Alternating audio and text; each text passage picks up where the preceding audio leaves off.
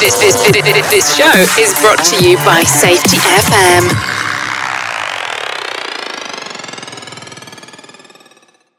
What's up, peeps? Welcome back to Rebranding Safety. Today we're talking all about fire safety with a guy that we've spoke to before, but had lately become somewhat a bit of a celebrity. Let's jump into the intro and I'll tell you some more about it. The problem in safety isn't deviation, it's complexity. Health and safety has gone mad. Health and safety is trying to unpick having gone mad in the past. There's no one solution and one problem. The problem is that we are looking for one solution. Does the structure of the team allow them to flourish? Feel safe enough to be uncomfortable. The environment defines our behaviours. People aren't the problem, they're the solution. Rebranding Safety, Crushing the Stereotype. Brought to you by Risk Fluent. What's up, peeps? Welcome back to Rebranding Safety. Rebranding Safety is the YouTube channel and, pod- and podcast, not podcast, podcast, doing exactly what it says on the tin. So if you're new here, hit that subscribe button and the bell and all those buttons that do magical algorithm thingamajigs. So this week we are talking all fire safety. We're talking all what's going on after Grenfell. Have we still not sorted that? That's basically what we're talking about. Our guest today was one of our early, early, early guests that we had on the podcast. If you remember, his name is Matt Hodges Long, and we talked all about compliance and what that looks like for insurers and through this software and just staying on top of everything. And he runs a company that that manages the that process for you, makes it so much easier. Um,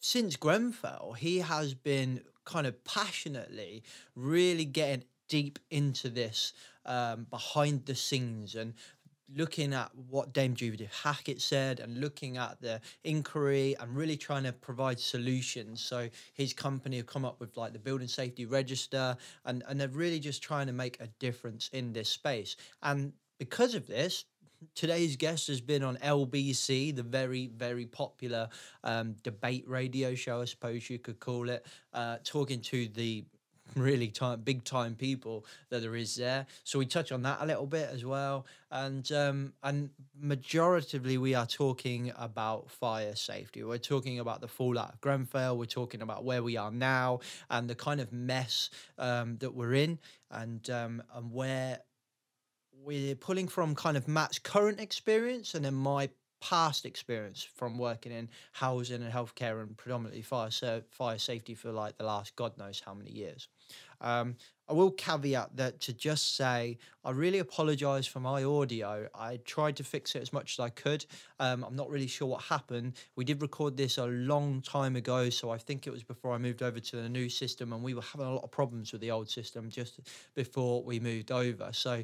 Uh, I think it was just a bad day, so I apologise for that. Matt's audio is all right, so hopefully it's tolerable for the rest of you.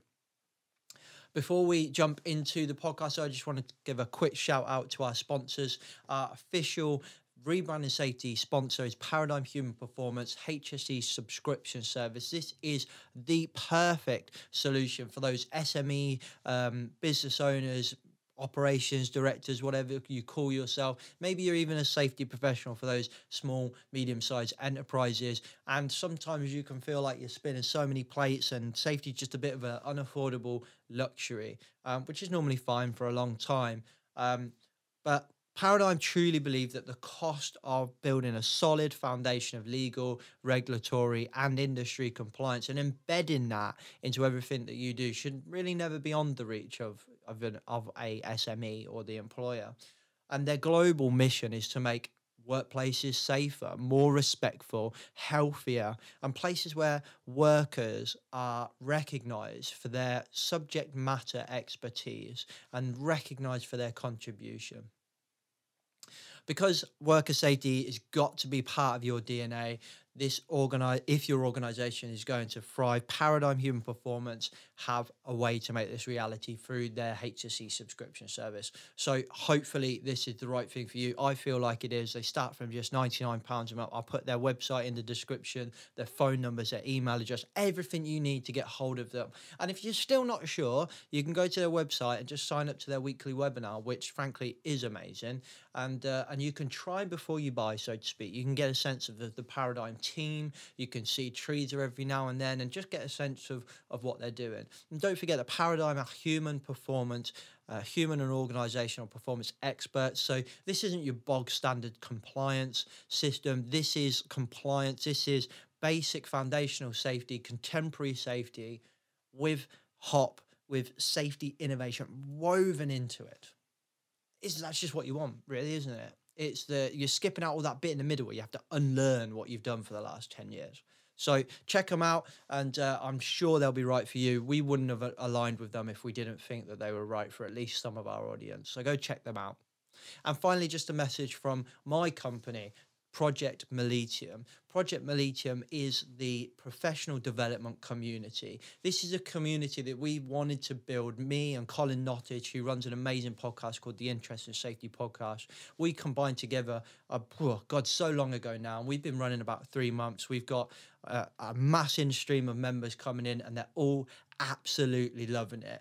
You know, some members are telling us that this is the best thing after years and years of trying to get some support and some help to to grow and and become a better professional this is the thing that they felt they were missing and that's exactly what we were trying to do. It's a mix of weekly community calls where we help you develop and we solve we solve problems together um, combined with a monthly book club and a quarterly wagon wheel which essentially is just like a mastermind event. We have a keynote we have workshops from that keynote and then we have one of our own members talking about their challenges uh, through the form of another keynote and then we do workshops to help that we feed that member back um, some support and guidance based on our own experience. And then we finish off by setting some goals for the quarter.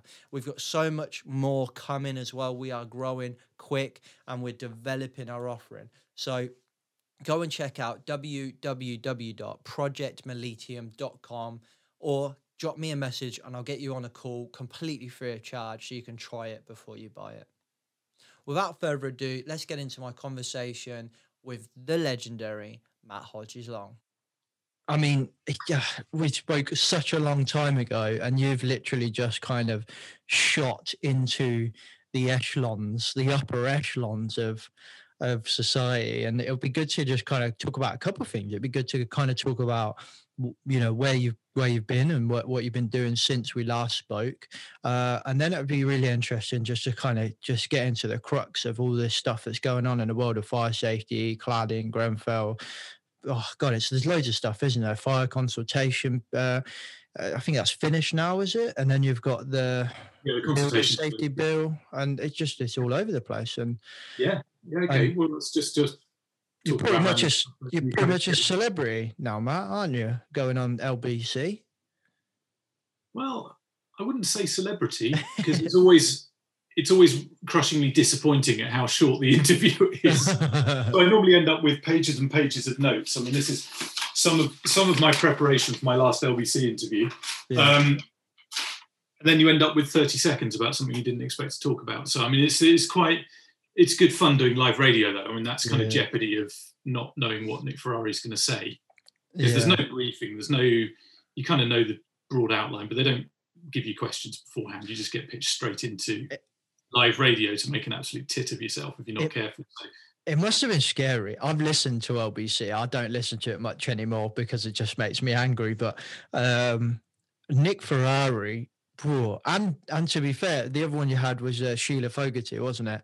Um, mate, they're they're probably the two that I would actively avoid. Like they're really scary people.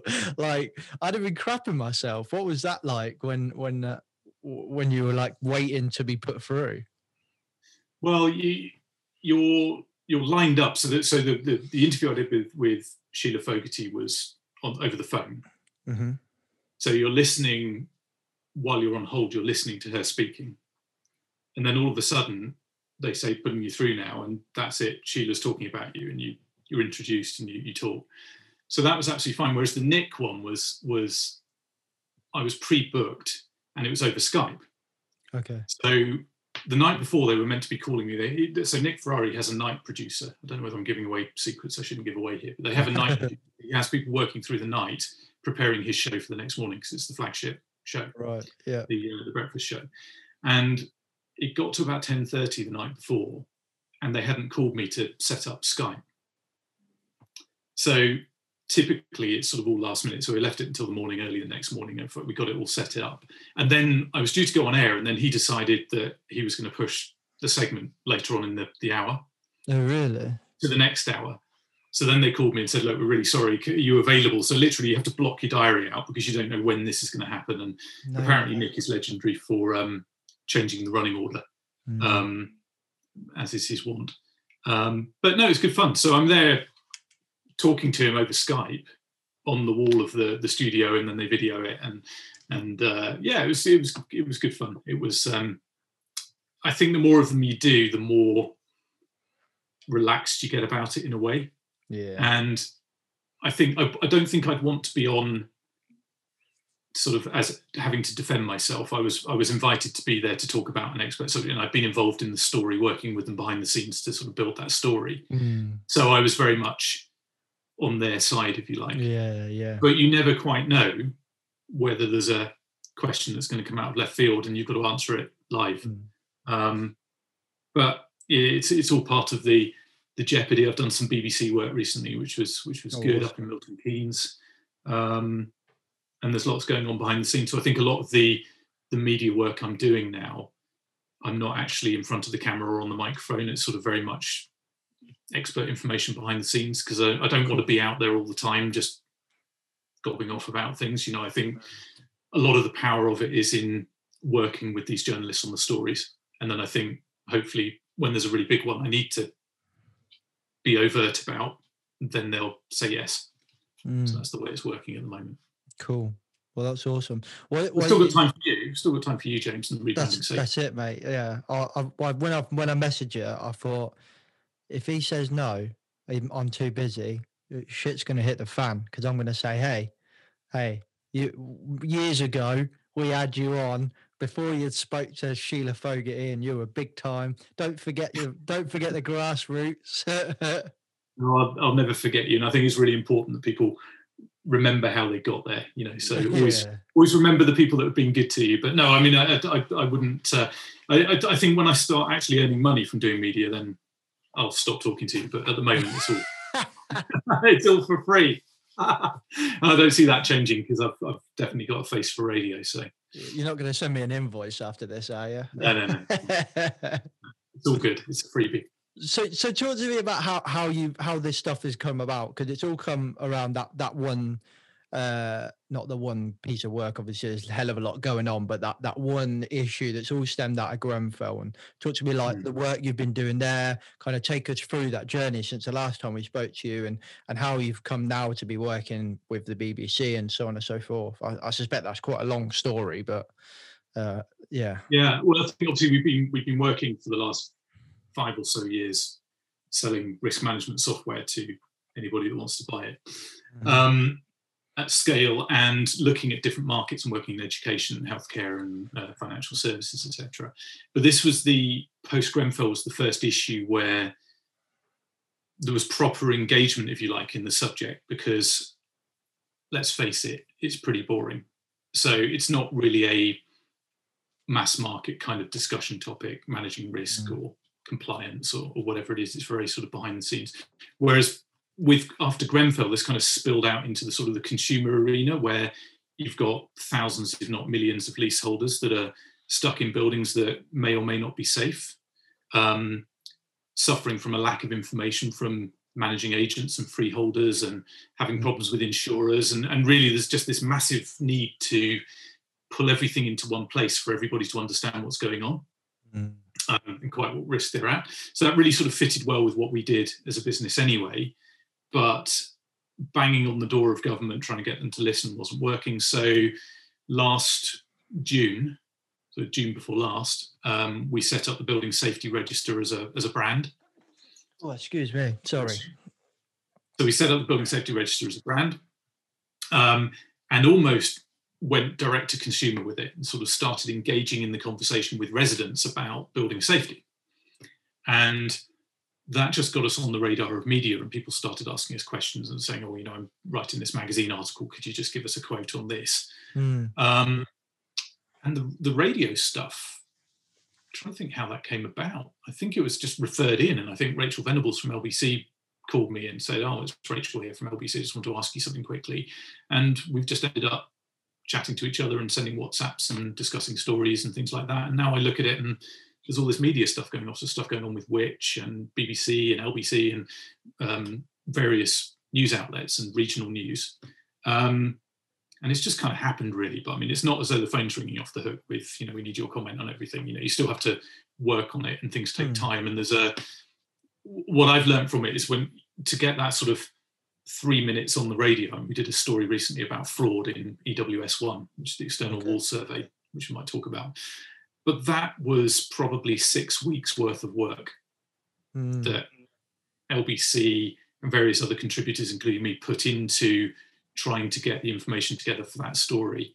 And it ends up being three minutes Wow. out of 24. Okay, they repeat the three minutes, but still it's Mm. a rel- relatively short amount of content. So um, it's quite amazing actually how much time the news agencies will put into researching and developing a story. I'd never really considered not being a media person, quite how much work goes on behind the scenes Mm. and how much of it doesn't get to air for legal reasons or you can't triple, quadruple check the facts, so therefore it doesn't go to air. Mm. So it's it's, it's yeah, it's been a real eye opener to see how that works. Being a humble software risk management Mm. Weird person. so talk to me. What the, to, tell us about the building safety register that, and that what you've done with that. Then. So really, that's pushing for a digital system of record or a single version of the truth for every building, uh, for all of its fire and life safety information. And really, it's the precursor to Dame Judith Hackitt's um, golden thread concept that came out of, of Grenfell. Um, hers is quite complex in nature and it's looking at building information modeling and lots of data aspects around a building. And, and we, we sort of looked at that, dumbed it down, and said, well, if we've got 13,000 buildings that already exist, um, how are we going to start building that for the legacy? Um, so let's start pulling things together. You know, do you have a fire risk assessment? If you do, where is it? Yeah. Um, when did you last do the electrical inspection? Where's a copy of it? Where's the evacuation strategy for the building, et cetera, et cetera? Um, and then working with companies and saying you've got to do that hundreds of times within a portfolio. So whether it's a housing association or a private managing agent, whoever it is, um, start doing it, start gathering the information, start permissioning that to residents so they can see some of it, which is ticks the Hackitt resident engagement box. So there's lots of elements of the Hackitt review which is coming through into to legislation through the Building Safety Bill that are all ideas, but nobody's really got the technology to implement them yet. So we're sort of saying, well, we have come and talk to us. There's Mm. bits we need to build onto it, but that's really essentially what it is. It's sorting. It's it's the same as when we spoke last time. It's that evidential records management, and it's about consistency. It's about I know you don't like the word, but about compliance. Um, it's about doing the basics well. Um, and our view sort of is that if that sort of rising tide floats all boats, if we can make all of these buildings a bit safer quickly, then everybody benefits from that Mm. improvement in building safety. So that that's that's what we do. But it's it's how we sell our software to housing associations and, and managing agents. But um, it, it really helps the residents as well because they now know that they can ask for information and hopefully their provider will share it with them. Yeah, it's it's an interesting it's an interesting thing when you, I think I think engaging with residents is something that's lacking in that industry uh, in the housing sector massively. I think I think people do it, but I I wonder whether it's kind of like valuable engagement, if you know what I mean. Um, and, and whether it's engaging across all the different diverse kind of tenures and you know groups of people that are in different types of property and so on you know you know as much as i do like housing is an absolute just nightmare sometimes of, of how it's set up and it's an absolute mess. But having being kind of open and honest with, and, and providing fire assessments and stuff like that is to, to residents is is I think really important, and I was quite pleased to see that in the in the Hackitt report. But it does bring like just some real complications. And I speak from my own my own experience here. It's like you if if you get a good fire risk assessment, if you get a bad one, this probably doesn't matter. But if you get a good one, there can be some really technical documentation. Like a good fire risk assessment could be really technical, um, and you're giving that to people that are not really technical.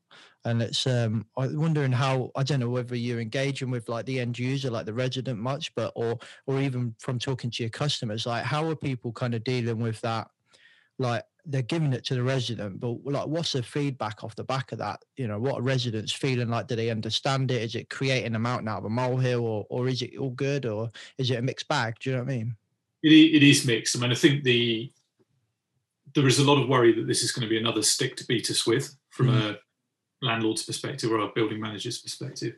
And then there's others at the other thing that's at the other end that say, look, we're not perfect, we're open, yeah. We explain this to our residents. We publish these to them as a matter of course, mm-hmm. and we explain. And we do have to manage expectations that putting that fire door keep shut sticker uh, on a riser cupboard somewhere is not as high priority as making sure our AOVs are, are operational or our firefighting lift is, is maintained mm-hmm. or whatever it is. So there's there's different rankings to it. And I think generally um, what I would say is that most residents have far more capacity to understand these things than, than most landlords would probably choose to think.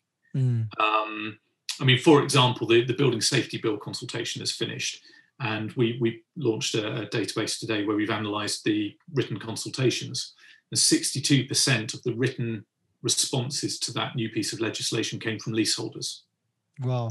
And they're, they're really well informed. I mean, generally, I mean, one of the things that has come out of this whole issue uh, post Grenfell and cladding scandals, building safety scandals, crises, whatever you call it, is the level of technical competence of um, residents that live in flats and apartments is just you know they could they could talk all day on approved document B and uh, compartmentation and cavity barriers and different types of insulation and EPS and render systems and all sorts of things. You know, it's just unbelievable that because they've had to learn and what's actually happening now is where I think where landlords or government could have um, you know bullshitted people and blinded them with science, um, they can answer most of the questions themselves. Or if they can't, they know the experts to go to to say, "I've been told this about my cladding." They'll go to one of the country's leading cladding experts that they've met on Twitter, and they'll send them a photo, and the, the expert will come back and say, "No, that's wrong."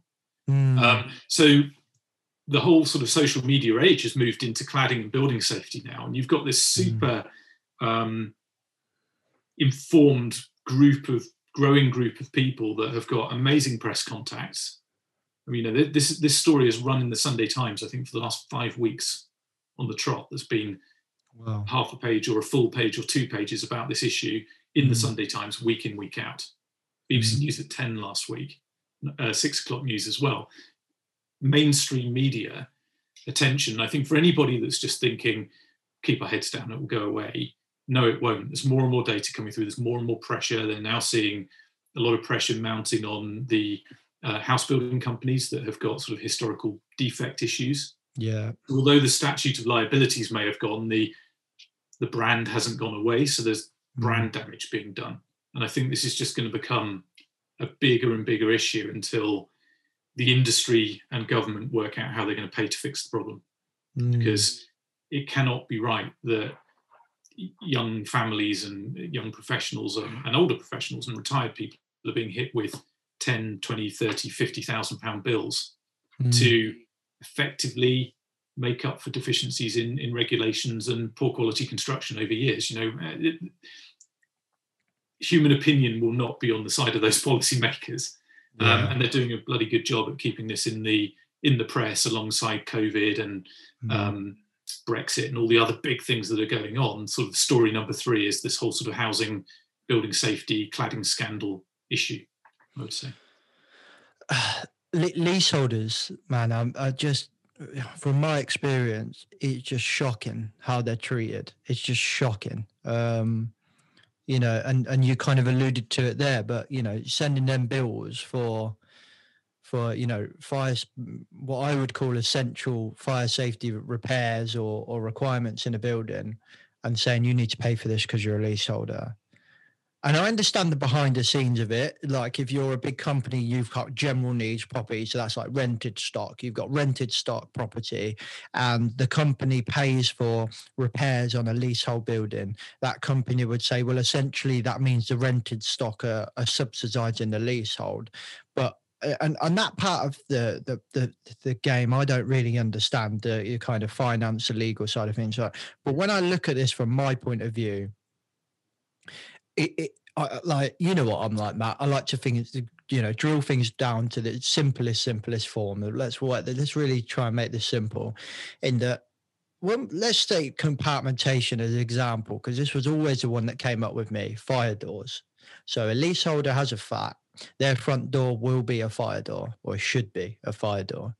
Yep. And you come along, or I come along. I'm a fire assessor. I come along and I say, right, that fire door's absolute dog shit. We need to get rid of it right? Replace it. They will then back charge that, or they will not do it and issue the job to the leaseholder. So it depends on what kind of landlord you're dealing with. They'll either do it and then back charge it, or they'll they'll say, right, that's your job, Matt, because you're the leaseholder. Now, as far as I'm concerned, uh, fire door is one component of a, bid, a building wide system, a shared system in which we would call compartmentation. Yeah. So it therefore it is no different from any other shed system in water, electrics, or or anything like that. So I always pose the question Would you go into someone's flat and say, Well, that cable that's going behind your wall, you can't see it because you've got plaster, it's all chased in, but it's coming from flat five through your flat and into another one. You you own that section of that cable. No, because that would just be absolute, you know, crazy. You wouldn't be able to do that. Well, that's what you're doing with fire you are, but you know, if, if, with with leaseholders in most leases, that front door is the leaseholders. It's not you as the, the building manager. It's not your demise, and this is part of the problem with the new fire safety order is w- working out and and to a degree with the building safety bill is working out how do you actually implement these proposed changes. And, and it, then if you get into the, the Grenfell inquiry recommendations, that really a lot of those just completely ignore landlord and tenant law. Mm. Um, you know, and I, I've had people calling me saying, look, we're doing a sprinkler um, installation in, in buildings, and, and leaseholders are actually we're funding, you know, with the landlord, we've, we've offered to fund it, but the leaseholder's just refusing to let us in to extend the sprinkler into their apartment.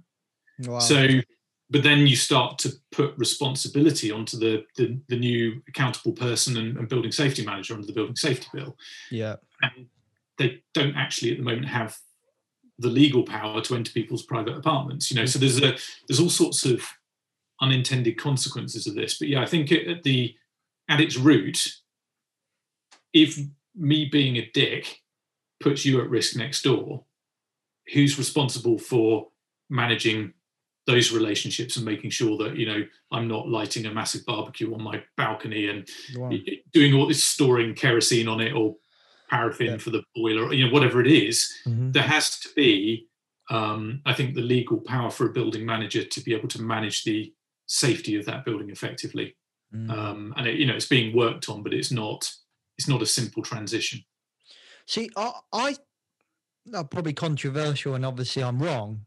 Uh, because we, we wouldn't be changing legislation if I was if I was right. But I thought it was there, Matt, if I'm honest. I thought, I mean, it didn't say it line for line, but I thought the regulatory reform order did quite a jo- good job. Uh, and and I've been in, I, I, very clearly remember sitting in a pub, uh, ordered dinner, me, another, what I would class as the most experienced fire safety professional I've ever come across in my entire career. Um, this guy had fire engineer, fire risk assessor coming out of his ears. Um, me and him um, and two fire officers worked for for a fire mm. fire service and and all of us could not agree on who owned the fire door not one of us. It was uh, just, and as the drinks kept coming, it was like a, I don't know, you know what, you know what these business meets are like pre yeah. pre COVID. It's you know, we had more and more beers, and it just got more and more heated, and we just couldn't agree.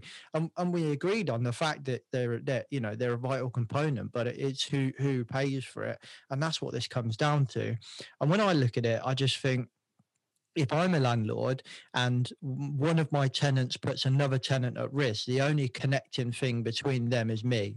therefore it has to be my responsibility within reason. You have a responsibility yourself, obviously, but it has to be my responsibility to some to some entity.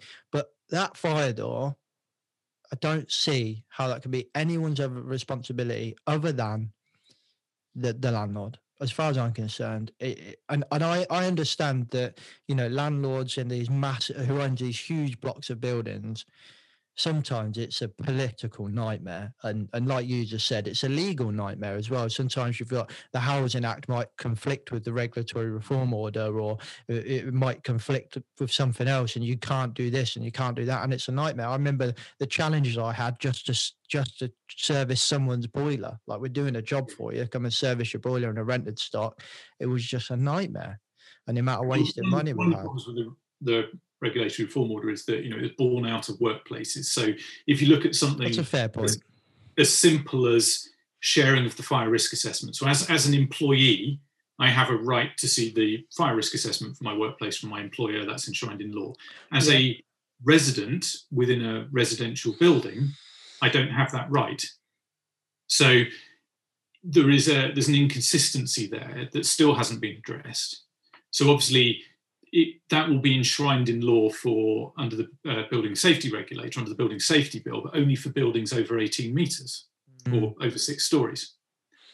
So that's 13,000 buildings out of probably two or three, 400,000 that would be under multi-occupancy residential under the um, the order.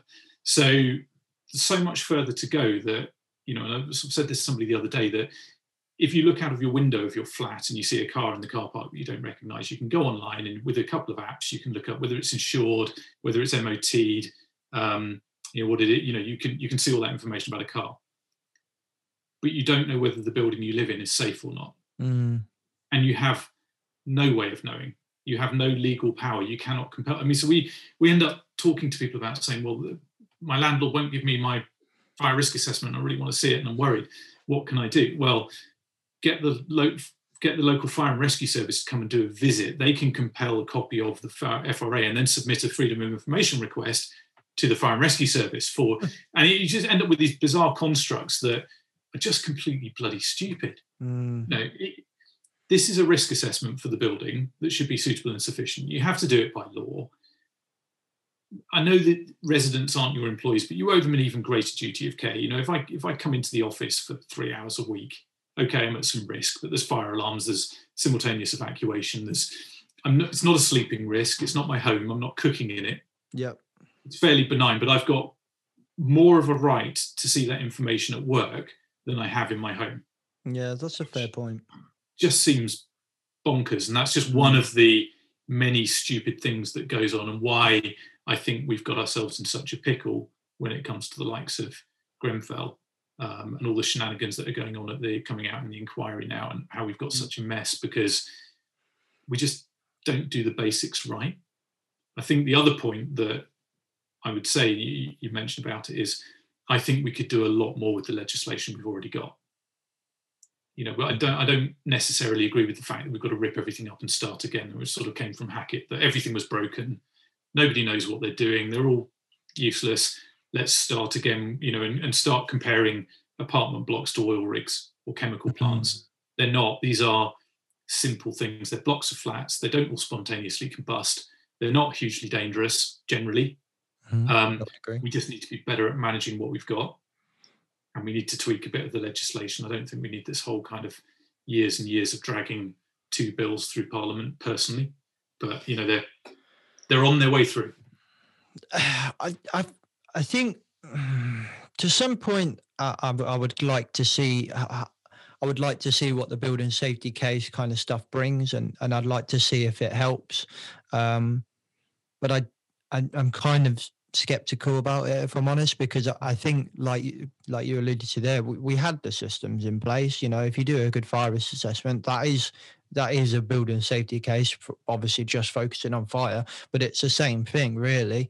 Um, and and and I just think, you know, the the systems to mm, this I I mean this is just so complicated sometimes when you get into it but I think that the systems were not really the root cause of, of an issue but in some cases they will and I'll come back they out there were and I'll come back to that in a minute. But like what this came down to I think is just people just weren't looking after the buildings like a lot of people just had buildings and they just weren't looking after it. And and and that you've got another problem in the fact that that the level of competency within the fire risk assessing profession just unbelievably varies. Um, it you can have one that's got the same qualifications the same experience as another and and one is horrendous and the other one is is outstanding the other thing is the the guidance systems that people are using to risk assess these these uh, these buildings are really hard to work with uh, as to work out what building you're doing and what building falls into what guide. excuse me, that's a nightmare. But then when you look at it, and what I think Dame Judith Hackitt did really well was addressing some of the systemic issues that we have in the construction sector in the some of the newest buildings, both when I worked in healthcare and when I went worked in housing, the newer buildings were nine times out of ten the worst ones. The lack of education around, you know, basic fire stopping, uh, compartmentation, eh, escape routes, you know, even design issues were just horrendous sometimes, and it's just you can see the goal conflicts. You can see the goal conflicts of get this stuff up as quick as possible and forget everything else. You know, pink foam is a great example. You know, it's like a it's like an ongoing joke now. If you're in this, if you're in the fire game of like everybody thinks that this pink foam that you see in your cupboard uh, a block of flats is this magical pink foam that stops everything. But everybody who who knows about fire safety or even knows about basis of compartmentation knows that it does bugger all. Other than when it's in a, well, I think it's like a three mil hole or something like that, a five mil hole, if I remember rightly. Um, that's all it's designed for. And I think Dame Judith Hackitt addresses that as well. But it's just like, it was there, the information was there. So there's systemic issues within the construction sector because you're just handing a tray of this pink foam stuff, this expanding foam, and going giving it to apprentice Matt and saying, Matt, go and fill every hole that you see with this stuff. Yeah. And you just like, so you've got poor competency when we're building it, poor competency when we're assessing it, poor competency when we're managing it. Uh, a goal conflicts are probably all of those. Uh, and I just think, I wonder whether building safety cases, whether residency and risk assessments are really going to make a difference. I just wonder there will just be more paperwork and less actual change. I, I don't know. Maybe that's just a well, skeptic think, in me. I think it will. I mean, the, the one of the issues that you've got because we're moving from this sort of, I'll use the term loosely, sort of rules based system to a risk based regulatory system in, in high rise is that uh, the, the, effectively the mechanism that the government have proposed is that there's a, a, thing called the building safety charge, which effectively is a demand, 28 days demand to pay for building safety work that can come from, and it bypasses Section 20 of the Landlord and Tenant Act, and effectively it's a, it's a different way of charging, sort of outside of the service charge. So effectively, okay. if you let's take the example that you've got a, um, a building manager that that says I'm comfortable with the safety, I'm willing to sign off on it and submit the building safety case, and then you change management, and that new manager has a different risk appetite mm. that maybe would cost 250 grand to satisfy his or her reduced risk appetite. They've got a mechanism to put that to you as a leaseholder your share and you pay within 28 days. Um, you have to have the building safety manager and the accountable person nominated. There's a certification regime and if you, effectively if you as residents don't comply then you could end up in special measures where the regulator steps in or ultimately prohibition everybody out with withdrawing your certificate. So that's being enshrined in law. So I think with the best of consequences, it now puts you at a really, really difficult situation. You know, I've sort of described it for leaseholders as a blank check that you're giving to the building manager um, that you hope they won't write too often, but legally you were in a weak position before, it's now going to be even weaker. Yeah. And that's probably why so many leaseholders have replied to that consultation. Mm uh, you know, unprecedented. I'm not a great follower of legislation consultations. That's not my bag, but this one I've been deeply involved in. I was quite surprised. I thought it was all going to be trade associations and um, fire and rescue services and various people like that, but it, mainly it was you know it was punters um, with really heartbreaking stories of kind of financial ruin um, as a result of this legislation and interim measures and um, this kind of zero harm risk aversion culture that's broken out, which is we can't have another Grenfell, which is quite right, but taking very low risk buildings and completely overreacting to the risk. Um, but there's no objective way of risk assessing all of these buildings and comparing them at the moment. It just isn't.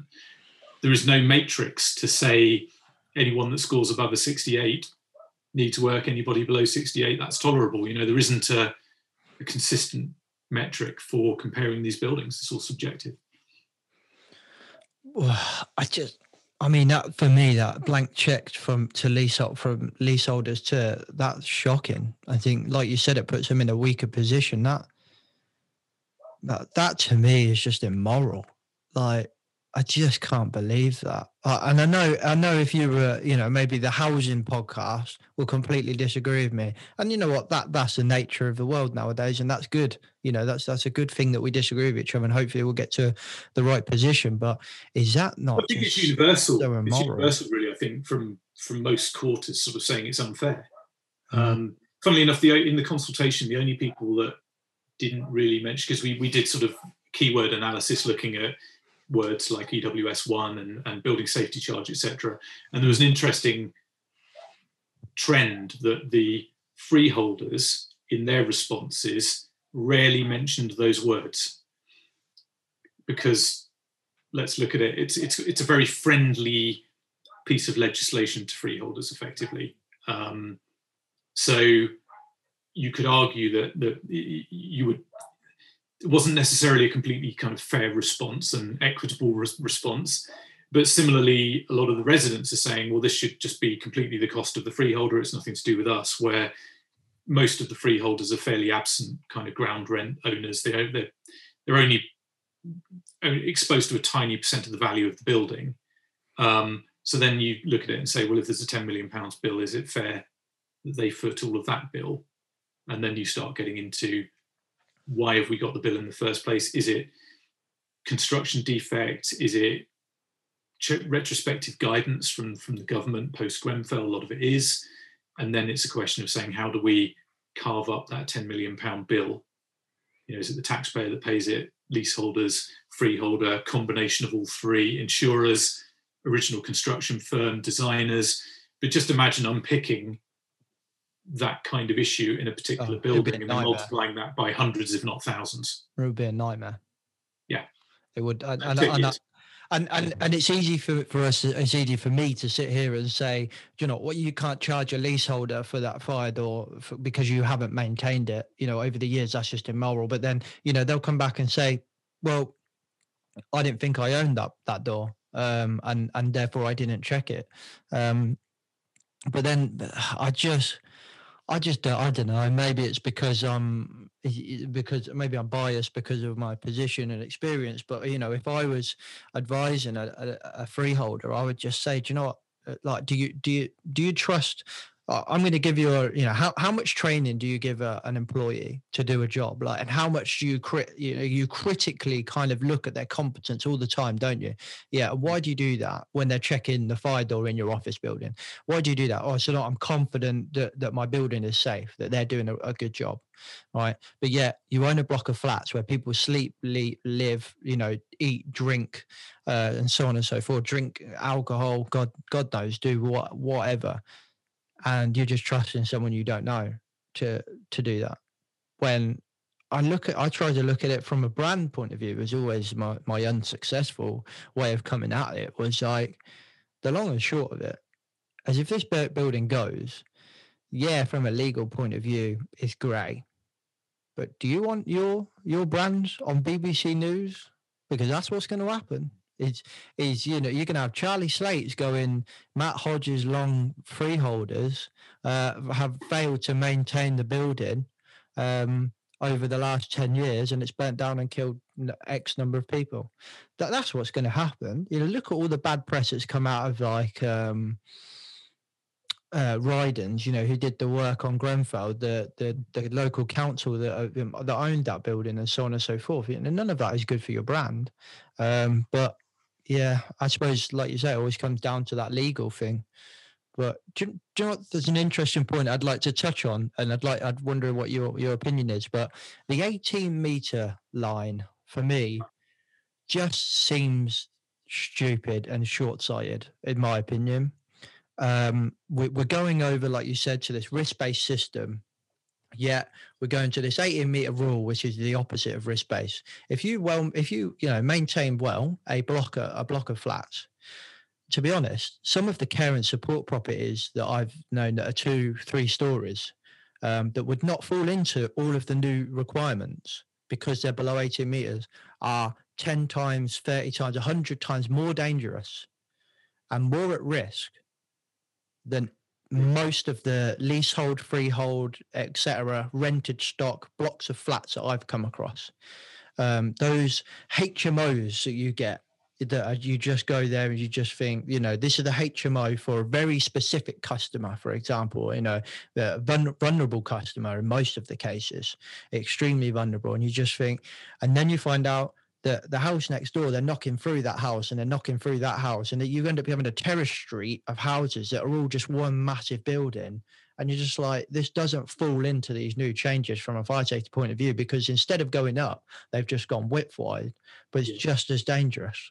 I've had some buildings Well, like yeah, rabbits. so I had this. I had the I- a spat would be a wrong word, but a, a Twitter conversation with um, uh, with Lord Greenhalgh, the Minister of State for Building Safety, um, a few days ago, where he said something, and I, I called him out and said, "Look, I think you're looking in the wrong place. You know, this is this isn't where the risk is. Mm. well, you know, what data do you have for this?" I said, well, one, the expert evidence of the fire chiefs to the um, building safety bill consultation, where they keep talking about scope. Mhm. Um, and then I, I, I sort of followed it up, the, I think the day later, with sort of saying, if Grenfell had been a care home, we'd all be obsessed by care homes now. Yeah, exactly. The, the risk is still in the care homes. Um, if you just look at the London Fire Brigade enforcement record, um, the risk is in the the the shop with the two-story maisonette above it with poor maintenance, like Ealing the other day, which killed a couple of people. Um, it's it's not in it's not in the high-rise sort of Grenfell type of building. It- the, the risk is still there, but you the fire brigades are not out visiting that type of building all the time. There's other buildings that they visit because they know where the deaths are, they know where the risks are. Mm. But yeah, we're, we're focused on this 18 meters. I think uh, Dame Judith originally was at 30 meters. Mm. Uh, that was brought to 18. There's talk of going to 11 Yeah. but still, you know, where if you, if you're in the two-story or three-story timber frame extra care home, you're still below the radar. You've got compartment- compartmentation failings all over the place, poor maintenance, and hugely vulnerable residents. If you look at hospitals with shelter in place or phased evacuation, all those sorts of things. and You, you mentioned it earlier, but a good friend of mine, Steve McKenzie, um, has just published an open letter to the government calling for a public inquiry about fire safety in PFI hospitals or in modern hospitals. Mm. There's loads of outstanding enforcements in that marketplace. Um, and you've got people there on heart, heart bypass. If there's a fire in that external wall or, or anywhere, um, you've got to wait your turn and y- you can't just all run. So when, when you're looking at a, a 20 metre building full of young professionals in the centre of Manchester with an alarm system and they've all got two arms, two legs, fit and healthy, um, that's a different risk to a slightly lower building full of senior citizens with hearing impairments. Exactly. And um, you, we, we've just got this blanket kind of response, which is, well, we've got to start somewhere. We'll look at the scope in the future. Well, Short sighted. not good enough. You, you'll, you'll end up having, uh, you, you've- you've just literally just uh, ex- But yeah, you've just hit the nail on the head for all of those examples. I can corroborate from experience. I've seen it. I've not seen the fires, but I've seen it. You know, new PFI hospitals where you go in and they're, they're supposed to be designed to uh, uh, progressive horizontal evacuation, and you're just like, for those that don't know, it's basically where you work your way across the building and then and then you finally go out, um, and you just look at it and you go. There's no way we could sustain a, a progressive horizontal evacuation in here, um, and and you just think you know this is more dangerous than, than a poorly maintained block of flats. Um, and then you take you take that risk and you stick a stick a lovely uh, HPL laminate on the on the outer skin, um, and uh, away you go, or or ACM, whatever I think it's it. got because you, you could legally do it. It you know wasn't in breach of the guidance as I understand it. Mm. Um, so you've then got to look at the what is, where is the real real now just because we haven't had one of those yeah. that's luck. Okay and and long may that continue that we we continue this run of luck if you like and you know, yeah. i don't want to but we i think we do need a more mature conversation about risk and about building safety and there mm. needs to be a really quick way to actually gather this data. So again, three years post Grenfell, the Ministry of Housing is still running around trying to find out what type of buildings we've got and how tall are they and what type of materials exactly. we used. You know, this is over three years in yeah. a crisis situation. I mean, where is the where's the urgency? Yeah, there isn't. Just daft. And then you've got the you've got like uh, new models of care being pushed by the NHS, which is huge a huge demand on the housing sector, and and some of the new models in care properties that are being built um, are, are nothing short of a care home you know, and they're huge, vast buildings, but they're like two, three stories. They're massive buildings, and and mm-hmm. some of them are, are storing, you know, three levels of of, of kind of require vulnerabilities. You know, like high needs, mid needs, low needs, and these high needs people, you know, you answer the simple question: Can these people self evacuate? No, then they need to be in a care home, or they need mm. twenty four hour care. And, mm. and there just does not seem to be an understanding of that throughout the whole housing sector. It is we just seem to have this complete disconnect between the NHS and the care sector and the housing sector, in which everybody seems it acceptable to put somebody who physically cannot move without assistance into a property on their own and I understand there's a, I understand there's a balance there between you know uh, uh, quality of life and and I you know I'm not in, insens- insensitive to that. I understand that you know, and there's people that you know, mate, I've I've been called, I've been told I've been discriminating when I've been saying, you know, this this person is is at serious risk.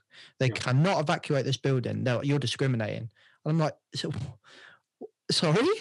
Like i could not believe it when i was told that and i'm just sitting there like i'm i'm just my job is to keep people alive like that's what i'm here to do and it's upsetting you're turning around to me and saying I'm, I'm discriminating. If anything it's the opposite. I'm saying that you're discriminating because you're putting that person in there and you're putting them at risk because of their disability or because of their vulnerability. And you've got these again you've got these goal conflicts of the massive, massive pressure that the NHS are under, and the housing sector, I think, have just got pound signs. And I'm just speaking hypothetically here, but I genuinely think they're just seeing pound signs, and they're going, "We can do that. We can do that." Um, we'll have all your people, put them in this block, this new block we've made. That's a new models of care building, and oh shit, now we've got loads of people that are there 24 7 that should be having 24 7 care. They've got nothing it's the middle yeah. of the night, a fire happens, you got one security guard, and the fire service turn up and they go, You've got to evacuate. And they say, We can't. Why? Because you've got 26 people here who are high needs, they're bedridden. Uh, what's it going to take? We're going to kill another 70 something people? Hmm. It's just scary. It's scary. Yeah, it does bog. I mean, there'll always be the sort of the the economic incentive or disincentive, won't there? But when when if you look at that type of building and say for a fairly modest amount of money, you could have sprinkled that building, for example. Yeah. Give everybody some more time, or, or maybe even, you know, extinguish the fire or certainly mm. suppress it. But we've decided to save the sixty grand or whatever the, the amount is. That I think is where it becomes intolerable. And then you say, well, okay, well, let's build that out of timber frame. Let's not maintain the timber frame properly. or do any intrusive inspections into it. And you start layering on, you could just see what that inquiry would look like. Mhm. And personally, if I was an asset director of a housing association or whatever it was, do you know what? I just wouldn't. I wouldn't want that on my conscience. I would be making, and and actually, I have heard from a number of them that despite what's going on with high-rise buildings, their focus is not on high-rise buildings at the moment. It's on the low-rise stuff because they know where the risk is. So if I've got fire officers telling me the risk isn't where the government think it is, and I've got housing professionals telling me the risk is not where the government thinks it is, I'm going to listen to them Mm. over some politics graduate that's working in the Ministry of Housing now. That's Yeah, being exactly. fed whatever they've been fed by industry associations or whatever. I'll Mhm. go to the people that Face turn up risk to every day. fires Mm. and I'll listen to them. Thank you very much. And if they're saying this is where our concern is, but that's nowhere near Dame Judith Hackitt's scope at the moment, it doesn't mean to say that that risk's gone away. It needs to be managed. Mm. So um, yeah, you know, we we need to have this conversation, and people need to be aware of it. And on the flip side, I think there's well, I know there's thousands of people living in flats at the moment that genuinely believe every night they go to bed they're going to die in a hideous fire. You know, that that's the level of panic, if you like. We've got people that are buying. Um, going on Amazon and buying um, ladders that they can throw over their balcony. They're buying fire Jesus. extinguishers. Um, they're petrified um, for what is actually we're looking for it and saying, well, where, where's the real risk here? Um, we can't see it, certainly not in relation, but they're being told you've got a flat that's worthless. It needs millions of pounds worth of work doing to it because it could be the next Grenfell. Um, nobody can buy or sell. Um, we need to put people here in high vis jackets wandering around sniffing for smoke with a squirty air gun horn. Um, most of the time they're watching Netflix, um, you know, playing on their mobile phones and chatting outside. That that's the objective evidence that comes, as you can imagine, you know, the sort of the human fire alarm waking watch man or woman. Yeah. Um, and you know that's the reality of where we are today. It's it, it's one of those things that if you talk to somebody new about this and you start explaining it, they look at you and say, "Well, this can't possibly." yeah. No. You're making something up. You've, you know, it, it, and the more you dig, the the worse it gets, Yeah. or the more the contagion spreads. Um, and there, there there really does need to be some kind of appliance of common sense here, really Mm. and we- you know to get the market stabilized again and and actually prioritize the where the you know the government for example have- have you heard of the building safety fund that the government Yeah. so it's it's a cladding remediation fund or lottery Yeah. but they're applying the money which is insufficient anyway on a first come first served basis so you could be number 25 in the queue and you get to number 25 or number 250 and the money's run out but actually you could be the highest risk building in the country Yeah. but there's no cash Mm. because it's a first come first served application rather than putting so my view always Risk-based. was we need to score all of these buildings on risk and then we need to say right okay where is the risk appetite and who's got the highest number of, right and then start working your way down the list to below where the risk appetite is but we could well be remediating loads of buildings at taxpayers expense that either didn't need it or didn't need it as badly as the ones that then don't get funded Yeah. so, is this fund about building safety or what is it for? Mm. And unfortunately, nobody seems to be able to answer that question. Mm. It's one of the many outstanding questions. that that that kind of fear that you're talking about with the residents is is is that all centered around the cladding is that is it all centered around their perception of or i i have the you know the flammable cladding on on my building i'm i'm going to die imminently or Yeah, it's so it, it's born out of cladding, and the the conversation hasn't is moving towards one of building safety. okay So you might lose the building potentially from the cladding, but you've got an amazing alarm system. You've got multiple uh, routes for escape. You're all fit and healthy. Internal compartmentation's good, etc., etc. versus you've got cladding issues, but actually, your even bigger issue is wholesale sort of compartmentation failure within the building. Um, smoke log staircases and all sorts of stuff, Mm. which they a lot of people don't know they've got yet because the intrusive survey work is is being done in the external wall but not in the internal makeup of the building. So we always say to people, unless you've got that thorough understanding of the external wall and you've got a type four FRA or, or investigative work to actually show that the compartmentation is going to work, you need both sides of the equation. So the fire safety bill that's going through at the moment, which will um, amend the fire safety order or revise the fire safety order, um, is actually saying that the fire risk assessment needs to include the external wall. So that change is coming, and that, as we understand it, is 1.7 million buildings will require an assessment of their external wall. Mm.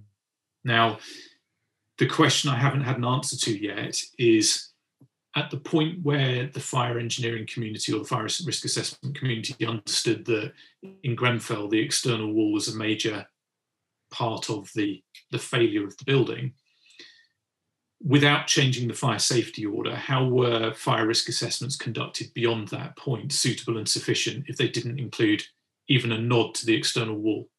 Exactly. It's a foreseeable risk, therefore it, it now nobody so you've actually got fire associations recommending to members to specifically exclude the external wall from their fire risk assessments. Well, how is that as a responsible person? How is that suitable and sufficient? I can understand from a practitioner's perspective how you could turn around and say, well, I'll do this, but I'll exclude that. Mm. Still don't know whether that fits with competence. But certainly from a responsible person's perspective, how can I turn around and say that I've got a suitable and sufficient fire risk assessment for the building exactly. if I've completely ignored a potential huge accelerant Mm. as a part of that building makeup just because we've always done it the other way Mm.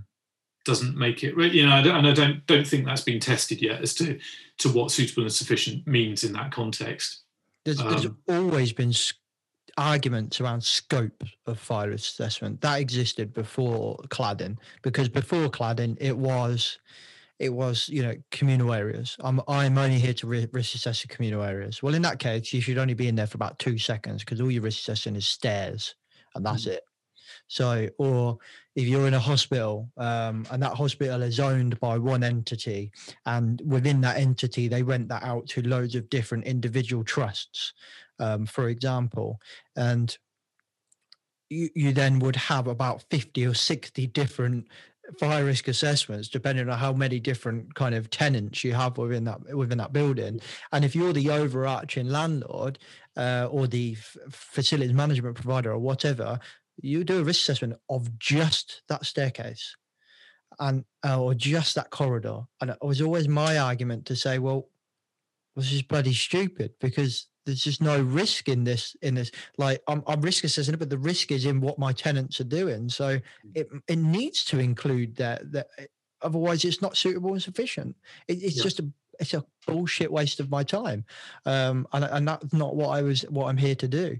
So Yeah. we could we could argue about scope until the cows come home. And and i i don't know. From my opinion i just think it just it's just common sense. But if you follow it down the letter of the law, then okay, maybe you could argue that it's out of scope. But then then you've got the flip side is is what's the quality that you're getting through? I remember post Grenfell, every fire risk assessment I got off a consultant would just say, you must provide evidence that your cladding is not this. And I'm like, well, great, thanks for that. I've just paid you seven hundred pounds for that risk assessment. And you've given me what diddly squat, a shitload of questions. Um, and then we come back to the competency of fire risk assessors thing. So it's all well and good saying, all right, we'll include it in their scope, but it's like, do they have the capacity, the intelligence, the competency to actually give the landlord, who's who's in theory the uneducated one, I say that in quotations, but the, to give them what they need, or are you just going to provide them a shitload of, of other vague and crappy statements like, you must confirm. I, I've had a fire risk assessment, Matt, right? And and I was at loggerheads with somebody in a meeting room over this, but I've had a fire risk assessment off a so-called competent fire risk assessor saying you must confirm this fire door is a fire door.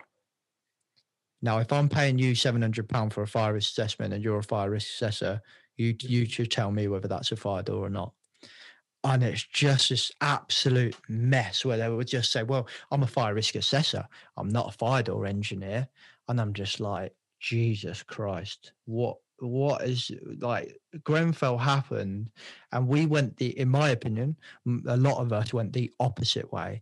We didn't say, right, let's embrace this, let's just try and get better, let's improve, let's learn. We took it to we we entered fear mode. We tried to start protecting ourselves. We we we narrowed down our scopes and just say, look, this is all I'm talking about. And we ended up just writing down risk assessments are just full of statements of ours covering. That's all it is it's a mess. It's an absolute mess. Yeah, we do we do lose sight of, of well, I mean, we, we spend a lot of time trying to calm people down when they're talking to us and sort of saying, look, let's understand the problem. What what, what are you being told? You know, mm. what yes, you've got a fire risk assessment back and there's some stickers missing or something like that. You know, the, the key thing I want to know is is this risk assessment actually for your building or is it being made up? Who did it? Um, are the priority actions being followed through? Mm. Um, you know, let's look at the really important stuff. Let's focus on that. Yeah, it could always be better, but the reality is you'll probably be fine. Mm. Um, there's far more risk in other things you probably do in your in your daily life. Mm. Um, but there is this fear that's come through that is completely understandable um, as a result of Grenfell. But yeah, to, to, answer your previous point, the obsession is still about the cladding. Mm. Um, politicians still talk about cladding all the time. They don't talk about compartmentation failures and other more technical things. Mm. Um, they're just talking about cladding. Um, and but yeah, the external walls will need to be surveyed. Um, there is a huge shortage of people with the right level of competence to be able to do that. Mm. There are a lot of sharks that have come into the market that really shouldn't be there, but are being given the opportunity to to flourish because of the really unbelievably poorly worded process from the Royal Institution of Chartered Surveyors that they do everything they can to distance themselves from. But it's just you can drive a bus through the wording. Really? Um, we did we did a review of it, and uh, the guidance notes or the, the the rules on the on the back page of the EWS one form. There are I think it was seventeen coulds, mays, and shoulds, and there's one must. So yeah, you could do it. Well, there's nothing to say if I haven't. So therefore, I'll I'll do the opposite. Mm. So, and then they get upset when when the media are talking about fraud and they're showing them examples of it and they're running around trying to sort of um, shut the door when the horse has bolted. You know, and, it, and the annoying thing is, we warned them about that in March. So the process was launched in late December. We cottoned onto it by early March, validated it, and warned them in the middle of March and then the story about fraud broke in October. And it had taken from March to October to go through all of the warning everybody and trying to get them to do the right thing, getting exasperated, working with the media, spending six weeks putting a story together to then break the story to get them to do something about it. And you think if all of that combined effort had been put into making buildings safe, we'd be so much further forward. Yeah. So this is just every aspect of what we're talking about is months, if not half years, if not years of cajoling and mollycoddling and outing people in the media to try and get some positive progress. Mm. Um, and it, it, it's really not helpful. So, three years post Grenfell, very few buildings are any safer than they were before Grenfell. Yeah. But we're talking about lovely, shiny legislation that's going to take seven years to roll out for a tiny scope of buildings. Mm. And then we wonder, just, just thankful at the moment we haven't had another Grenfell in this country, but I don't see that the government have done anything to stop that from happening. No. It's just, it's, and then, I mean, it, we could talk about this all day and we're not going to because it's seven o'clock and I, I need some dinner and I'm sure you probably do as well. But um, I, I just think it's when you've got it's, we we seem to, uh, in my in my opinion, we've we've lost our our sense of why we were doing this. Um, that that that's what it feels like to me. Is is you know, it's it's gone from that sense of of uh, that fire that I will never forget watching on the telly. Uh, you know, I'll never forget literally having tears roll down my face watching documentaries that came out a year, months later, whatever, um, where you know listening to these testimonials of people that are doing. And i think fair play to the residents and and the people that are helping the residents celebrities whatever um, and all the kind of projects that are around it and trying to keep the the momentum there. But I think we lost sight of what we were trying to achieve here quite early on, in which it just became this massive ass covering process. It became uh, knee jerk reactions of, you know, reacting to cladding and, and, and you know, putting everyone in hospital, uh, sorry, hotels and, you know, banks not not giving people mortgages because the cladding's there which creates more of a complication for for landlords and it's just it's it's just this absolute social political mess and and then the root cause of all this was still what was it 72 72 74 can't remember now but 72 lives yeah. 72 families have lost somebody. And it's just like you know that's why we were doing this. Yeah it's it, we we need to um change does need to happen but we what we've always talked about is that the problem was potentially so big we need to confront it and we need to gather that information we need to really hit it hard to make changes quickly and I, at least if that was quantifying the risk and saying where do we need interim measures where do we need remediation activity et cetera, et cetera. what we've done is this slow drip feeding of buildings in scope as you talked about earlier Mm. that is missing the target. I, I, I, used it in a tweet that sort of, you know, we're focused on the ankles rather than the ball or one of the other, some kind of football analogy was the one that mm-hmm. the government, um, where we're just not looking in the right place. We've allowed ourselves to be deviated from where we should be looking. Mm-hmm. Um, and now, whether that's some kind of bluff or con, or whether that's just a genuine mistake, I don't know. Um, but we just very simply called in November 2018, call in all the fire risk assessments and risk assess based on that and go back for further information and start risk ranking all of these buildings mm-hmm. you know with with a fire risk assessment a google earth image and a few people that know what they're doing and a bit of ai we can start understanding where the risk is in these buildings we can mm-hmm. start engaging with residents and we can start dealing with the, the big issues that we need to deal with um, the problem, but no I, I I think I agree with everything you just said. I think the problem you've got is that it's, it's the, the poor quality of fire assessments within the UK is just absolutely abysmal. Um, and I'm not tarring everyone with the same the same brush. Uh, I think there are a hell of a lot of really competent, really good fire risk assessors out there, but uh, the the dross in that profession overpowers the the good in my opinion and the majority of fire risk assessments i saw uh, and i just we're just not up to scratch we're just not up to scratch so um, it's a starting point if you so at the moment if that risk assessment is sitting there a, on a sharepoint drive somewhere and you, you know that no one's ever going to look at it unless there's a problem uh, it's out of sight out of mind. But if you had to say well we've got 50 fire risk assessments and we need to lodge these with formally with the fire and rescue service or with the regulator or with whoever, make them available to our residents, then mm, you know for well that if if the if the pictures are of a different building or it's 12 years old or it's a work of fiction, somebody's going to call you out for that. Whereas they're not going to do it. They're not a resident's not going to step inside your SharePoint drive and find it and tell you there's a problem. So just by giving it that level of transparency, I would I would say that most people would probably give them a cursory glance and maybe update a few before sharing them.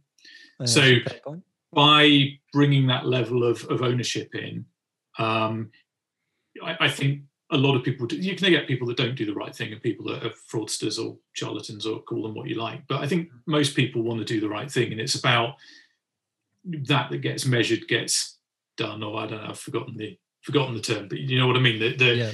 you you wouldn't overtly want to make a complete knob of yourself by mm. sending somebody a fire risk assessment for their building that wasn't for their building. Okay, you're creating work. Yeah, you're kind of creating vulnerability, aren't you, in the in the landlords in which or the freeholders or whoever it is, building safety manager, whatever. It creates a, a sense of vulnerability because uh, all these people are now can view and critique your and ask Mm. questions of your fire assessment. Therefore, that should inevitably mean that vulnerability that I feel, say, as a freeholder, means that I would demand a better quality, in theory. So I see where you're Yeah. going with that. Yeah, I But I think- think the term for that is chronic unease, which is good. Um, but the, the keep you on the chase. But ultimately, there's a you know you are an RP. You are the responsible person. Be flipping responsible. exactly. Okay, and that means a fire risk assessment that's suitable and sufficient is reasonably close to the to the truth. You know, it isn't one that predated a overcladding project or whatever it was, um, and one that you're happy to be your best work. You're happy to. sh- Why would you want to hide that from a resident? Mm, Now, the only way they're going to beat you with the use it as a stick to beat you with is if you've got a whole bunch of red remediation activities in there that you haven't bothered to do for three years mm, you know, that that's the that's the point you know and that's that's the responsibility that's the accountability um, and if you know that you know, we, we, we've we've got ways of doing of reading them with with machine learning and actually risk assessing you don't don't even have to have a human being that's reading the fire risk assessments if you train it um, and one of the bits of feedback we've had from some of the fire and rescue services is yeah really like the idea but if we suddenly had 10,000 fire risk assessments on our systems and we were to miss one and there was a problem, then somebody could come back to us and say, why didn't you spot it? yeah. So there's, there's all these sorts of cultural blame issues or lack of safety. And, and actually, I think the, the, the publishing of these things is probably more placebo in a sense. But if you've got a machine that can read them all and can say, do you know what? There's five buildings in this data set and they've all got the same images Mm, or the or the the postcodes don't check out, or mm, the fire risk assessor did 50 fire risk assessments on the same day. yeah. You know those sorts of things. He's just he or she is just selling their signature. um, you know all this stuff going on to to legitimize things. It's happening in EWS one, by the way, that people are just procuring signatures from supposed professionals. Um, Christ. so it's very easy to spot this fraud, but not with the naked eye. It needs to be done with machine. Um, and you know that's part of what we're pushing is sort of saying you need that surveillance in place, and you need to be able to spot weird behaviour because that's the biggest precursor to a fraud or to a potential issue. So let's make it digital. Let's do it. Let's do the basics. Let's do it at scale, um, and make buildings safer. Mm. Well, a great way to end it. That was a lovely little statement there, Matt. All right. Very well done. Uh. I'm I'm I'm goosed, so uh, I need some dinner. I, Yeah. I made it. I made it before we recorded. It's all prepared. It just needs to go in the oven. So oh, okay. Well, I won't hold you back much longer, uh, Matt. If uh, if people want to get involved with yourselves, uh, uh, uh, if you, uh, either of the the kind of stuff that you're doing, I know you're spinning a couple of plates now. How, how would they go about that? so with me on LinkedIn, so Matt Hodges Long on LinkedIn. Um, so that's Hodges hyphen Long. Um, Twitter at building sa- BLDG Safety Reg, Building Safety Register, or me at Matt Hodges Long. Um, email, don't bother with that anymore because probably won't answer it. So yeah, best thing is LinkedIn or uh, Twitter DM. Um, you find me somewhere, find me on Google and uh, have a chat and sort of always happy to talk to anybody that wants to talk compliance, governance, risk, software, building safety, safety, Oh, just anything. Um, look at that! like- my lights, my lights just gone. Look at that for timing. Oh, gone to the bog standard stuff now, mate. Onto the onto just a standard hanging. Need- Need, need to put another 50p in the meter. Yeah. um. So yeah, in, in any way, just just reach out. And if ultimately, if, if someone can't find me, then ping you a note, James, and I'm sure you'll find my email address somewhere and, and get hold of me. But no, it's been great, great to talk. Yeah, definitely. Thank you very much, Matt. And now I'm sitting in the dark. Uh, we might as well just nip it in the bud. But I think Yeah, um, no. I think there's another question, another conversation there about E. e um, I forgot it now. EWS one. EWS one. I think that's uh that's a very. We'll get a day in the diary. I think to have a chat about Yeah, that okay. We'll make it a date. We'll see you soon. for sure. Thanks a lot, Matt. Okay, peeps. Hope you enjoyed that. Don't forget to listen in a couple of days um, for our reflection episode. You'll have noticed that reflection episodes are coming like randomly within the middle of the week. Well, that's because we've had to tweak um, the way we've done our structure and bring another interview into the month uh, schedule because, well, frankly, we just had so many interviews that we, we were not going to be putting people out for like nearly two years, which we didn't want to do. So we're bringing uh, another interview in to the weekly schedule, which meant that we put the reflection episode out on the same week. So hopefully you're enjoying that. Basically, you're getting two extra podcast episodes a month, which is just a win for you. Um, Hope you enjoyed this chat with Matt. Don't forget to go check out his company. All the links in the description. Right, check out his LinkedIn as well. This guy's really active on LinkedIn and Twitter, so check them out. I'll put all the socials in the in the description below. Don't forget to check out Project Millennium or DM me um, on LinkedIn or come and send me an email at James at Rebranding Safety if you want to try this out for free. I promise you, you will not regret it. Everyone that's joined is absolutely loving it. Trust me, it's good. And don't forget to go check out Paradigm if you're looking for some support with health and safety compliance and you want that support to be absolute nailed on and you want it to be with that, that kind of better way of thinking about safety woven in through it that is the place for you. So go check them out. Or if you're not sure check them out on their website as well and you can go and go to their webinar every week. So thanks for listening. I'll catch you in a few days in the reflection episode. Safe